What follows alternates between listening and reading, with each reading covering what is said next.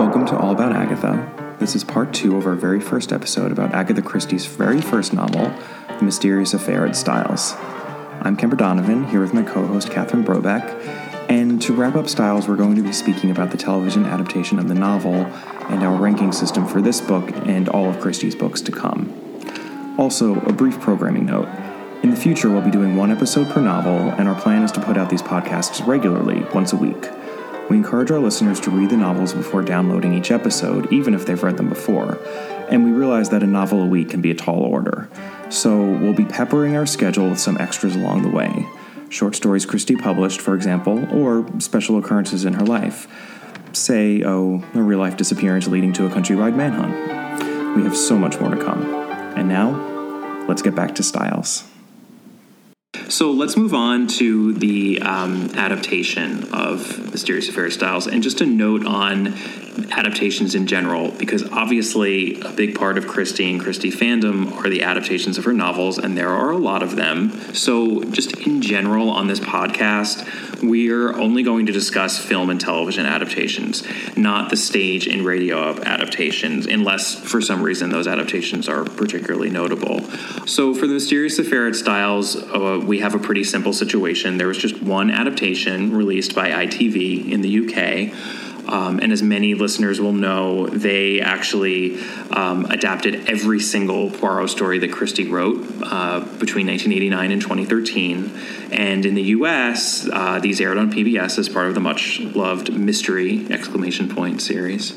Um, so getting into uh, this ITV Poirot starring the incomparable David Suchet as Hercule Poirot and Hugh Fraser as Arthur Hastings. Um, it's interesting that this actually was not the first adaptation. It wasn't until the third season that it was adapted as the first episode. Um, and honestly, having wa- having rewatched the episode after having reread the novel recently, I was pretty impressed by how faithful um, the adaptation really is. There are a few streamlining cuts that are made very quickly. There's no Dr. Bauerstein, which is honestly not a huge loss. Also because um, it's an anti-Semitic caricature. he is absolutely we will we, which we will get to in a little bit. Um, Cynthia, a lot of the red herring business of, about Cynthia in the books and her working at a dispensary is uh, dispensed, pun intended, even Aww. though it's not really a pun. um, and then, and also Mrs. Inglethorpe in the in this adaptation is the natural mother of John and Lawrence Cavendish, not their stepmother. Um, and honestly, I would add that it seems like Christie herself forgot that distinction by the time she wrote Curtain, which is her last Poirot, uh, and which takes place at book, Styles, period. and her last book. Um, and uh, so I'm I'm not going to um, be too hard on ITV for not making that distinction.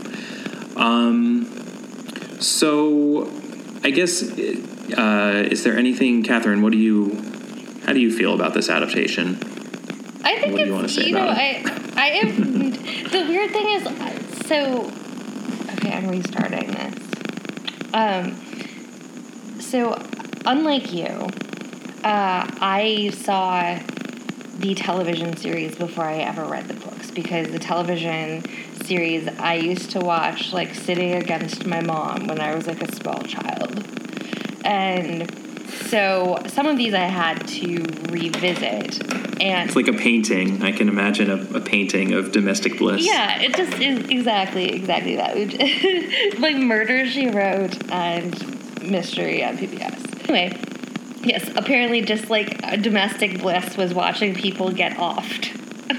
um, but um, so this really swayed me uh, because by the time I started reading them, I had spent years watching them. And so for me, I actually have no uh, visual interpretation of what Captain Hastings or Poirot look like that aren't Hugh Fraser and David Suchet. And no mm-hmm. matter how hard I try as a reader to picture them differently I can't. it's not possible. This is like burned into yeah. my brain from the time I was like a small child. So for me, watching it was yeah. like, oh yes, here, here, yes, this is exactly right. This is exactly like what I read. This is it. But yeah, this, this is the story. This is the story because it almost was hard for me to actually even parse the differences because yeah, I mean, oh, well, my brain goes into a lock at seeing those two actors and um, seeing Philip Jackson as Inspector Japp. Who, let's talk about. Even he's though, not described. He's described as, I think, weasel faced, right? Yeah, he's described as little, I think dark, little, and ferret like. Yeah um, in the book, which I was shocked by too. Because I mean, I did. I unlike Catherine, I, I did read the books before I watched the adaptations. For if not all of them, then the majority of them.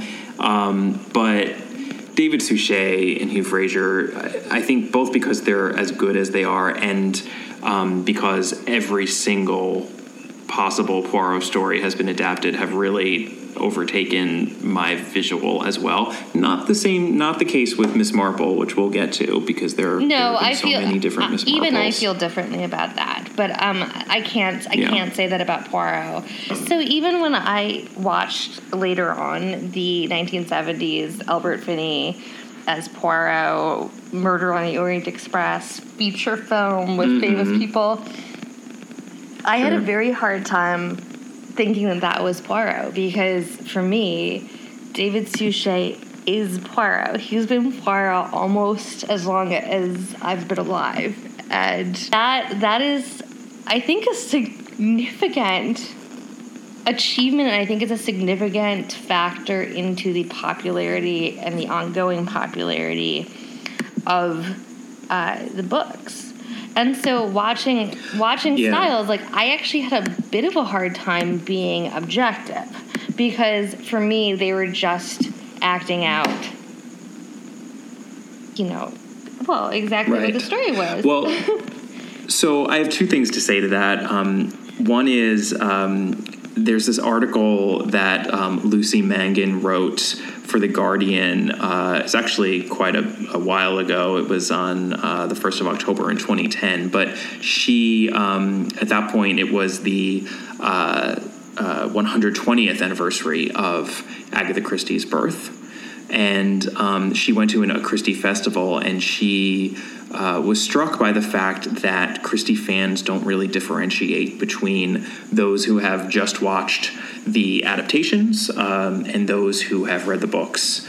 And that is unusual. Uh, it's not necessarily the case uh, among other author fan clubs and I mean, festivals I, I, and whatnot. I would, I would, I would make an argument just because of course, I'm going to make this argument. Um, the the only other exception to that, I think, is Inspector Morse. It's for similar reasons. And I mean, it's not like they're having an Inspector Morse festival, but the fact that literally there mm-hmm. are still versions. This Endeavour is still on the air, and um, that a lot of people who really, really are committed to its continued run possibly have never read the Colin Dexter books you know, but I mean, I think that Right. I think that right. I think that those are maybe the only two exceptions to this. Right. No, I'm saying it's unusual. Yeah. I I watched the TV series and and people say that's cool. Right. Yeah. and you're just like, yeah, no, you you're you're a Christie fan. Right. And I'll be and I will be honest, and I guess this comes from the fact that I read the books before the TV show, and even though I'm a uh, huge devoted fan to the Suchet Poirot and and various adaptations. I I kind of think that's crap. I think if you're a true Agatha Christie fan, you need to read the books. Just gonna uh, say it. I, I, I, I, disagree with you, but um, fair enough. I disagree with you, but I do understand your point. I mean, I actually am to be completely honest. I feel a little bit that way with people who say that they read a book and it turns out they listened to it on Audible. I think that there is an important factor almost to me to read the Christie books in print. And it's partially the illustrations and no good e-reader mm-hmm. reader versions, but also because I think this goes with me towards the adaptation that when I read them, my mom owned all of them in like 1970s paperbacks from when she was in college. And I will 100% admit that uh, the tagged, highlighted version of the Mysterious Affair at Styles that I read when we did this podcast was sent to me by my mom, and it was the same version. It's the exact same book that I read when I was probably in fourth grade. And wow. Yeah, and I mean, and so there's a tactileness to, you know, reading a sort of aged paperback, and there's a tactileness to the adaptation. And mm-hmm. it's mm-hmm. thoroughly unmodern, right? It has none of the gloss. It has pretty high production values for being 1980s or early 1990s British television. Um, mm-hmm. They clearly invested money in the production it has a sense of place, not in that it depicts styles necessarily as having a sense of place, but the actual show has this sense of time to it that you like can completely situate it within this context of PBS. Yeah. Yeah. Does that make sense? Well, and it's actually really in- yeah, absolutely, and it's really it is interesting that we're starting with the with it may not be the only one, but it's one of the few of these Poirot adaptations that does not actually take place in 1936 because ITV essentially just made the decision to set all of the Poirots in the same mid-war year, which I think was a great idea because it did give them this. It, it, it created a sense of place for the series as a whole, and it gave it a, this sense of continuity that's that's very comforting and it's just so easily identifiable and I feel like Christie would herself would have been a, would have been a fan of that but the book certainly I mean the books change with the times depending on when that book was written and that's that's a big difference but Styles is the one book is the one adaptation rather that is actually set in the time in which um, it was it, the book is set, which is of course during World it's War One. Jarring almost because their clothes are so much different than the clothes that you would be used to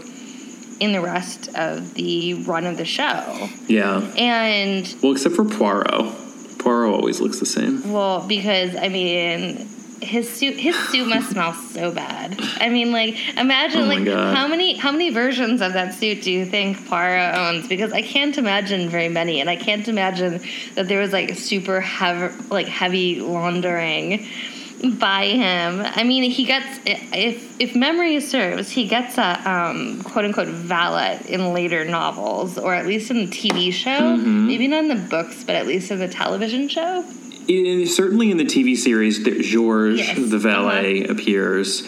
I don't know if he does. I don't books. know that he does in the Find books out. either. Uh, but saying that we literally never see Poirot in a different outfit. It's He's true. a little bit like um. I so, imagine him as like um Doug from the 1990s television series Doug, where Doug would open his closet and it would just be like the same cartoon green sweater vest and like khaki shorts. Uh,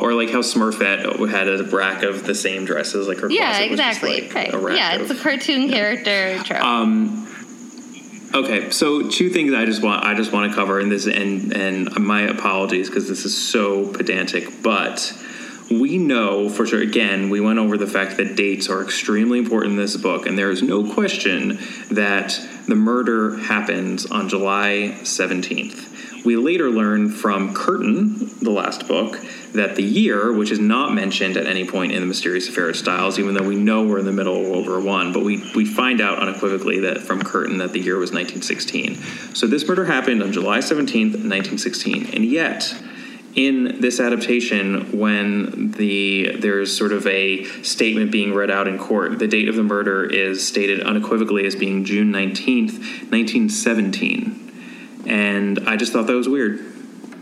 That's all. I mean, um, I guess I, oh. I guess they weren't tracking continuity.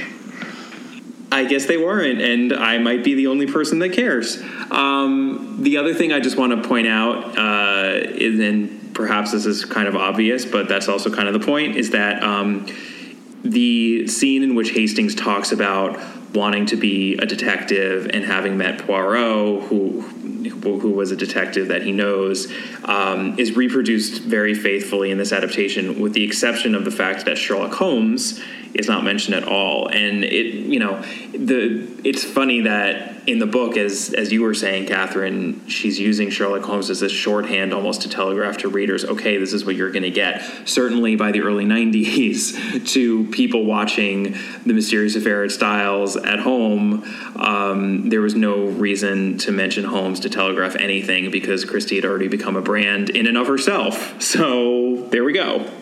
So there were also two scenes um, I wanted to highlight, um, mainly for their comedic uh, elements. Um, one is this tender moment between Poirot and Hastings when Poirot pastes the beard um, that was used to impersonate Alfred Inglethorpe onto Hastings's face, and it's weird. So let's take a listen to that.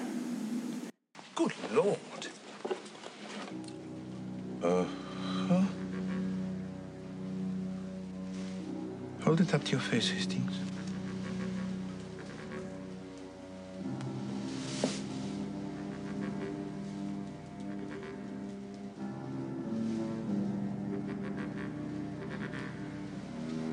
Do you think it's the one?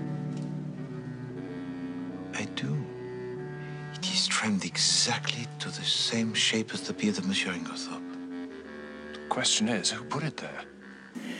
It strikes me as this very, to use a 21st century term, bromantic moment, um, homoerotic, if you will. And I, I can't help wondering uh, if there were to be another kind of Suchet Fraser pairing now, if it wouldn't be as unabashedly homoerotic as, for example, the Cumberbatch Freeman pairing is in Sherlock. Well, I would like to uh, alert you to the fact that if you Google for Poirot Hastings fanfiction you get a lot of it that's like very G rated, like solving an investigation.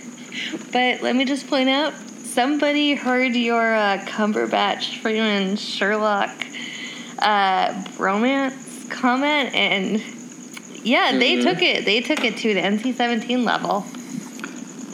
Yeah, so Google at your peril. don't don't Google. not not recommended unless you want your eyes to burn out. Do not recommend.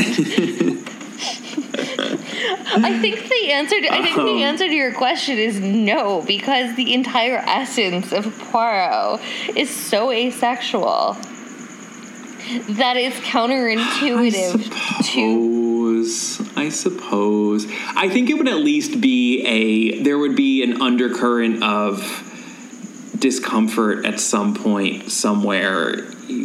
Perhaps it's just they don't even go there at any point in the series, which is, I, I, mean, it's it's part of what's so charming about the series. Well, they, they sort of they um, sort of frame they frame it a little bit, I believe, in the later episodes that it always seems that perhaps Captain Hastings has a bit of an, uh, you know, bit of affection for Miss Lemon. Mm, or that somebody had. I, or that I don't know some, if I ever. You'd ever. I don't know if I ever thought that. No. Well, I guess maybe she's the only woman in most of the adaptations, so I just assumed. Shout um, out to Pauline so, Moran. yeah.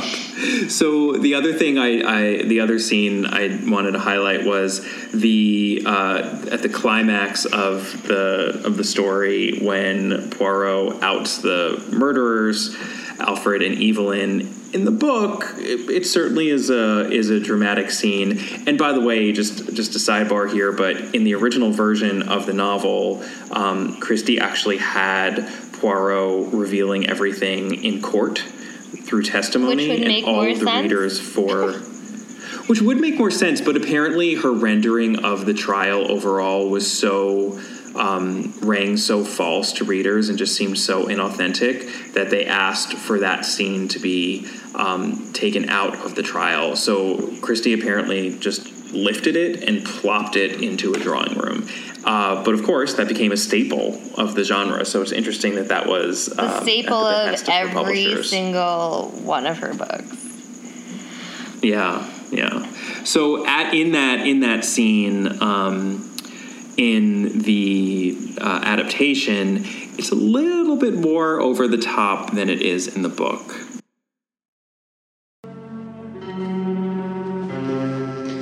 All right. We love each other.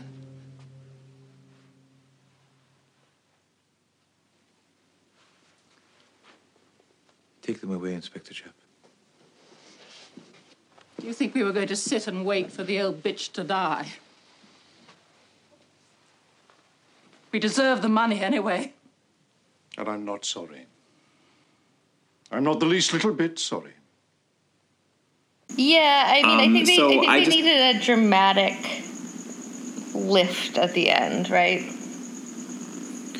Sure. I don't know if calling her the old bitch and caressing and Evelyn caressing Alfred's tummy in a sort of a awkward fashion with a close up on the caressing was entirely necessary, but it's one of those weird over the top moments that you kind of get with well, this series you know, sometimes, the, and the only other, makes me love the it. The only other thing that I would note is that um, the first time we're introduced to her uh, on camera, she's forefronted when Hastings isn't. And it's also the first introduction to the uh, house. So, I mean, mm-hmm. they're very clearly telegraphing her significance from mm-hmm. literally the first shot that she's in in a way that the book mm-hmm. does not do. It's interesting. Um, okay, so we are finally at the final section of uh, the podcast um, ranking. So here's here's what we're trying to do with the ranking. Um, and I'm actually going to uh, turn again to our favorite curmudgeon, Edmund Wilson, who had a rather succinct uh, but effective statement for what makes a good detective novel. Here's what he said It is not difficult to create suspense by making people await a revelation, but it does demand a certain talent to come through with a criminal device which is ingenious or picturesque or amusing enough to make the reader feel that the waiting has been worthwhile. So that's what we're really um, ranking here, I think, or at least I think that's what what's at the heart of it. Was was it worth it? You know, was it worth going through the contortions of the mystery puzzle to get to the other side and get to the solution? Do we feel like this was time well spent? And um, since we're going through all of all 66 of, of Agatha Christie's novels, um, we thought that actually assigning a numerical value um, would be the easiest way to keep track of how they stack up against each other. So here's how we're going to do it. We've got um, five different elements of the story that we are going to score on a scale of 1 to 10. The first one, which I'll take, is uh, mystery puzzle mechanics. And what that's asking is, are the clues fairly presented? Um, are there so many red herrings, for example, thrown in that that's that it's ridiculous, which is certainly not the case in Styles? Um, does solving the clues require such expert knowledge that it doesn't seem fair? That's where I have a little bit of an issue with the bromide powders. Um, are there any logic mistakes? Perhaps my the error that I think I uncovered with John Cavendish not noticing Cynthia's door didn't open up uh, could be a, a, mistake.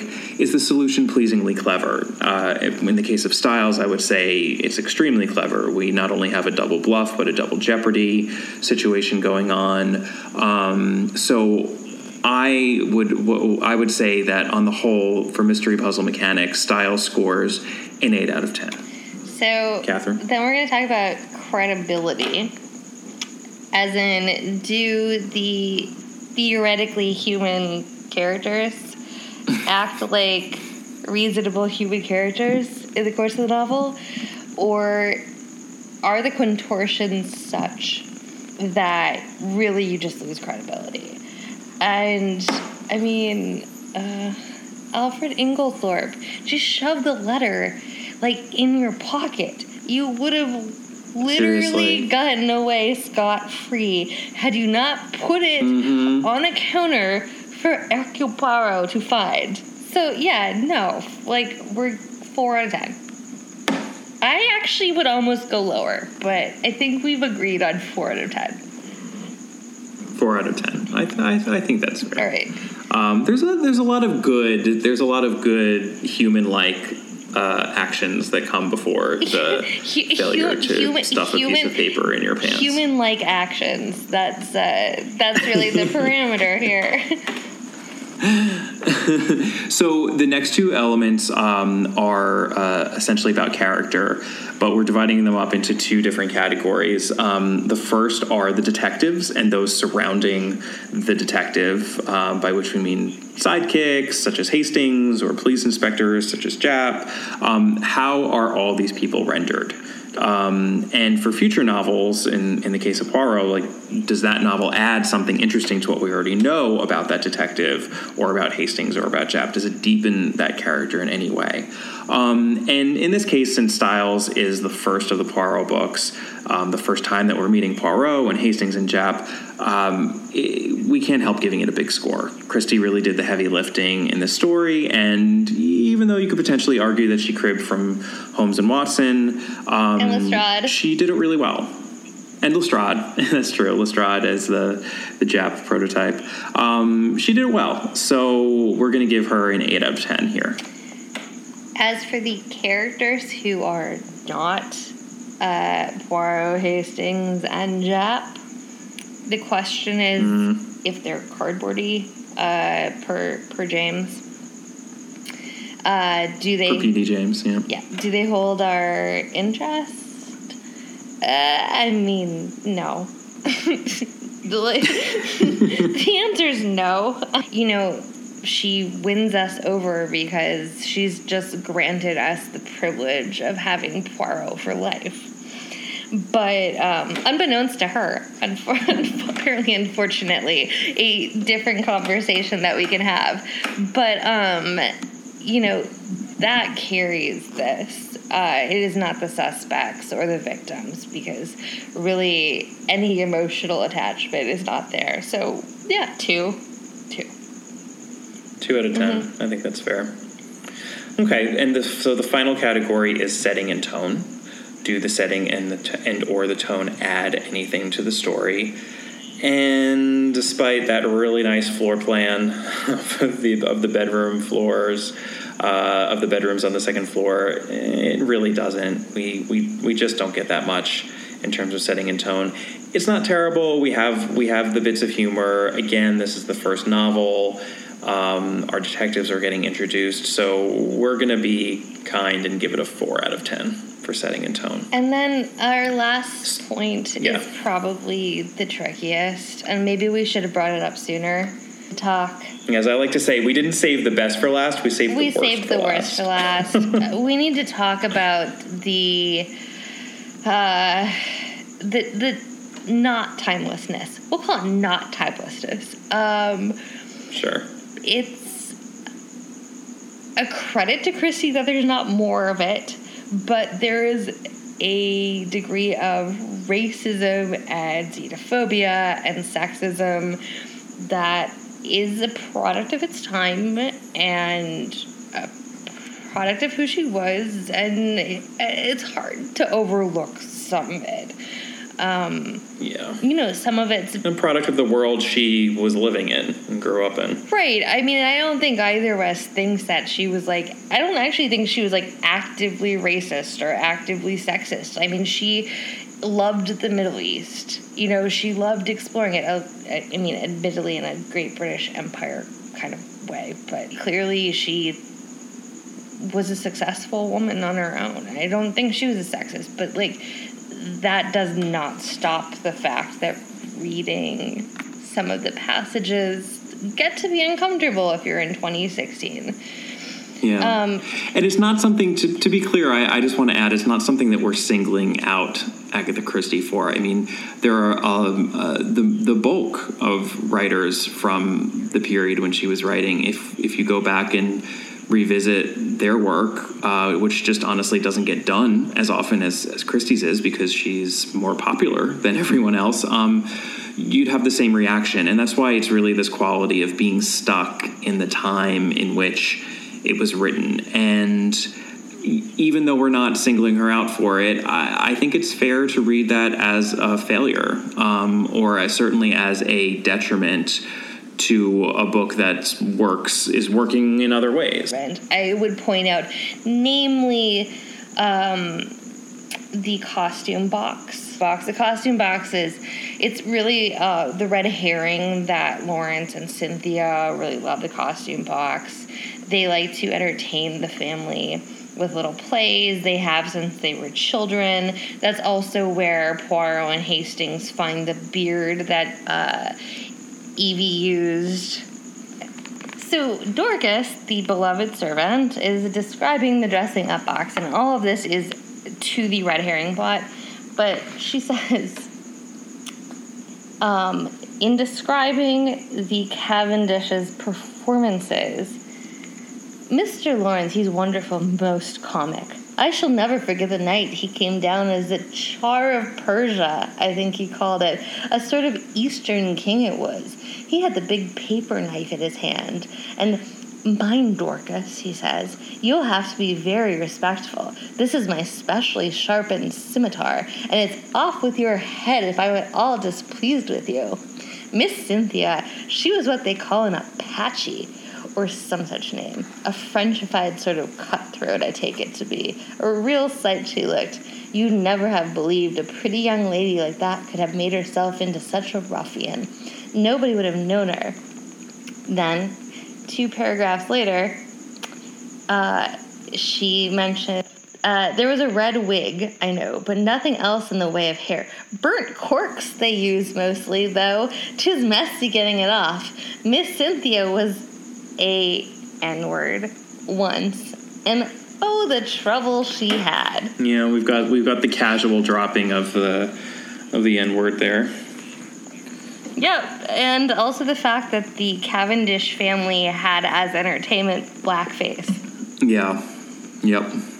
that was that was how they spent their evenings entertaining each other. So you know, I mean, it's a little bit of a problem. That's a little bit of a problem. There's also a, a bit of a through line with the farmer's widow, who is the one that keeps on getting um, mentioned as potentially having an affair with both slash either John oh. Cavendish and Alfred Inglethorpe. She's who's a gypsy. Yeah, she's often mentioned as a gypsy, which is essentially supposed to, I think, uh, associate her with having perhaps uh, lower standards um, than a true gentlewoman. Um, and, you know, there's a fair amount of sexism if it's coming from either Hastings's objectification of women or Poirot in his fussy sort of French way is often making comments about um, about women and you know about Cynthia. He says she's clever. Oh yes, she has brains. That little one, which uh, you know certainly comes off in a patronizing way. Um, we also, although I think I think I do think Poirot, because of course I'm apparently the Christie defender in this podcast. Um, I think I think that when Poirot generally says that, when Poirot comments compliments anyone I actually think that you should take it as a compliment. Like, I think that it's intended as one. Yeah, it's patronizing, but like, I think that Poirot actually does respect Miss Cynthia. Mm-hmm. Mademoiselle Cynthia. Yeah, it's. But I mean, that's kind of it's the definition like, yeah, of patronizing. okay, I mean, touche, touche, but but I mean, it could be it could be worse. She could be disrespecting her the way that I think that a lot of the men in this novel do treat the other women. True, true. Um, um, and the anti-Semitism is not great. Anti-Semitism isn't great. Dr. Bauerstein is identified in a negative way by John Cavendish as being a Polish Jew. Um, and we, you know, ultimately learn about him, by the way, that he is actually a German spy. Um, again, this is happening in pre-World War, you know, during World War One. Um, haven't even gotten close to World War and, II yet. And and and Ingle and Inglethorpe, um, he is identified visually uh, as having dark hair and a dark beard and being overall slightly otherish. Yeah. I think in general, it's this sort of, and this is what, and, and in some ways, not that it's um, I, I had forgotten what this felt and sounded like until I revisited this book. But Christie just a persona, she exemplifies this British exceptionalism and insularity. And the best way that I can get at this is there's this short little exchange between Hastings and Mary Cavendish, um, in which he, and this happens right after he learns that she's actually half Russian. And he says, Ah, now I understand. And, and she says, Understand what? And he responds, A hint of something foreign, different, that there has always been about you. And it's just this idea that if you're nothing, if you're anything other than just full on, British, you know, to the core, you're different, and that's noted. And not that it's necessarily a bad thing, not that it means you're, that you're less of a person, but it might. Um, and it's. But I mean, I think I think you need to be. I think you need to be clearer about that. I think it's not even that you're full on British; it's that you're English. Yeah, that's true. I mean, and you know, it's um, Hastings is an interesting vehicle to put that comment through because he just seems to constantly be trying to sort of modulate whatever it is he's saying and his position so that he fits in, right? Like he wants to even fit in with Poirot he gets like very resentful in various places when like his comments aren't being taken in the light that he wants them to be taken in. Mm-hmm. And I mean, I think that that's essentially almost the commentary. It's that it's it's not that you can't have an other because clearly the hero of the story is Poirot and he is very different than anybody else. Yeah, but I would I would push back against that because I actually think that's a classic exception that proves the rule kind of a thing. It's like mm, in general, foreigners are not great, but we have this one brilliant detective who, yes, he happens to not be one of us, but that's what makes him so interesting. It's not. No, I don't I think. mean, I don't is, think he is, is that's a. for sure true. That's for sure true.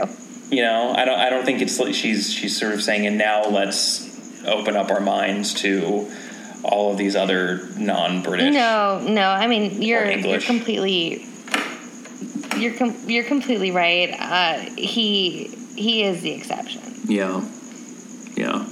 But and I mean, I guess it's why Sorry, he's ultimately exceptional, right? Like why she treats him as exceptional, mm-hmm. as much as she eventually comes to regret that. Um, Spo- spoiler alert! Spoiler alert! Agatha Christie eventually hated Hercule Poirot and called him a creep but we'll get there. Yeah, we'll get there. um, so for for racism, xenophobia, sexism, again, lack of uh, timelessness. Uh, we, out of a possible 10 points to deduct, we are going to deduct five points. So basically, the, I think that's us being generous. I think that is us being generous, but um, there's a whole lot more of that. Uh, in books to come. So. Um, so basically, in, in, including the one, including the one that was titled with the N word. Yeah, so we'll we'll get there. Um, so a perfect score would be ten, obviously ten out of ten for all five categories, and zero out of ten deductions or fifty points. Um, Styles is getting eight plus four plus eight plus two plus four minus five or twenty-one, which means absolutely nothing um, because it's our first and we have nothing to compare it to. But we will soon. Um, and we invite our listeners to interact with us and let us know how their ranking may differ. Um, the best way to uh, contact us is either through email, which is at allaboutthedame at gmail.com, or through various forms of social media. You can find us on Twitter at all about the Dame. You can find Kemper at Kemper Donovan or Catherine at Brobcat, B R O B Cat. You can also find us on Instagram at All About the Dame. And uh, we would also please ask you to rate and review us on iTunes, which will really help us, especially in these early episodes, in terms of getting out the word.